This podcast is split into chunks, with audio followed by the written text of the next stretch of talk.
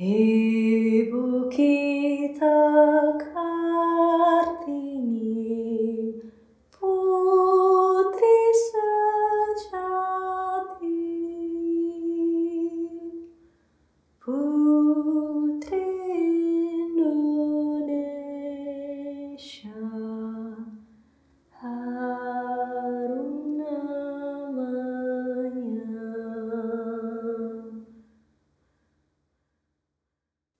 Hari ini, sebagian besar dari kita mungkin masih banyak yang menghabiskan waktunya di dalam rumah saja, mengurungkan niat untuk bepergian demi kesehatan yang lainnya. Barangkali ada sudut-sudut jalan yang mendadak sepi dan kita mesti beradaptasi, menikmati segala yang ada, termasuk hari-hari yang akan terus berjalan di depan kita baik di dalam maupun di luar sorotan kamera, judul berita, dan tiap unggahan di internet yang kau lihat dan baca. Peran kita masih sering diremehkan banyak mata. Tanpa keinginan sendiri, tiba-tiba aku harus menyeduh minuman di dapur.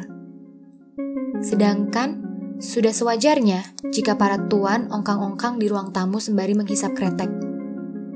Sudah seharusnya aku membungkam pertanyaan-pertanyaan kritis di kepala ini, dan sepenuhnya berserah begitu saja.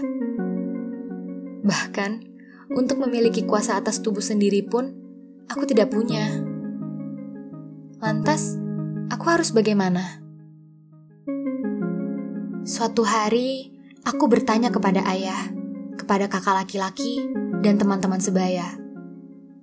Apakah aku tidak bisa memilih peran yang aku mau.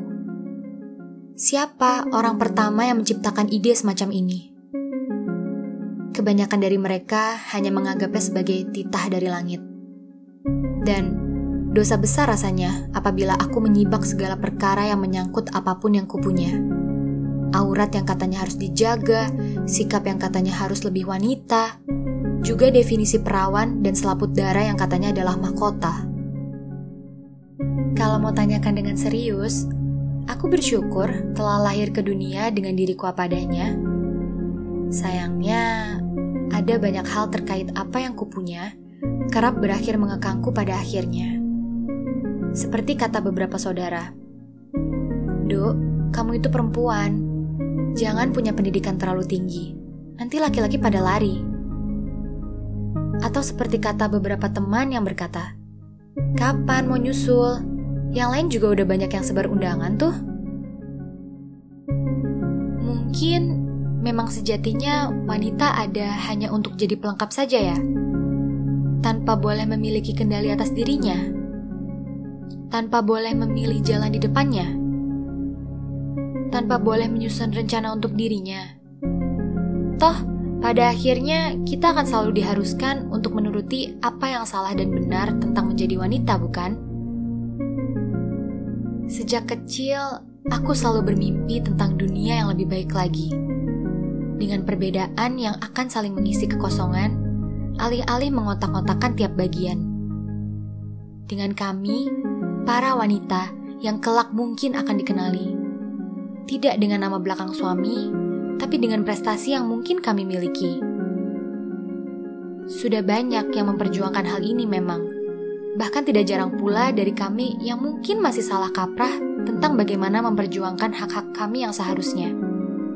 Emansipasi, feminisme, maskulinitas, patriarki, sebut semua kata yang akan mengingatkanmu tentang hal semacamnya. Sudah sampaikah kita di sana? Sudahkah kau merasa merdeka sepenuhnya? Mungkin jawabanmu iya, Mungkin juga jawaban sebagian lainnya berbeda. Yang aku tahu, kelak dunia akan mengenaliku untuk aku, bukan untuk siapa pun yang berkaitan denganku. Aku mau jadi astronot, aku mau punya lima anak, aku mau punya karir yang cemerlang, aku mau tinggal di rumah saja. Lalu apa? Ya, lalu kau tetap jadi dirimu saja karena, seperti manusia lainnya, kau punya kesempatan yang sama untuk dikenali dan ada. Dan, untuk apa pun yang kau punya, kau berhak menunjukkannya.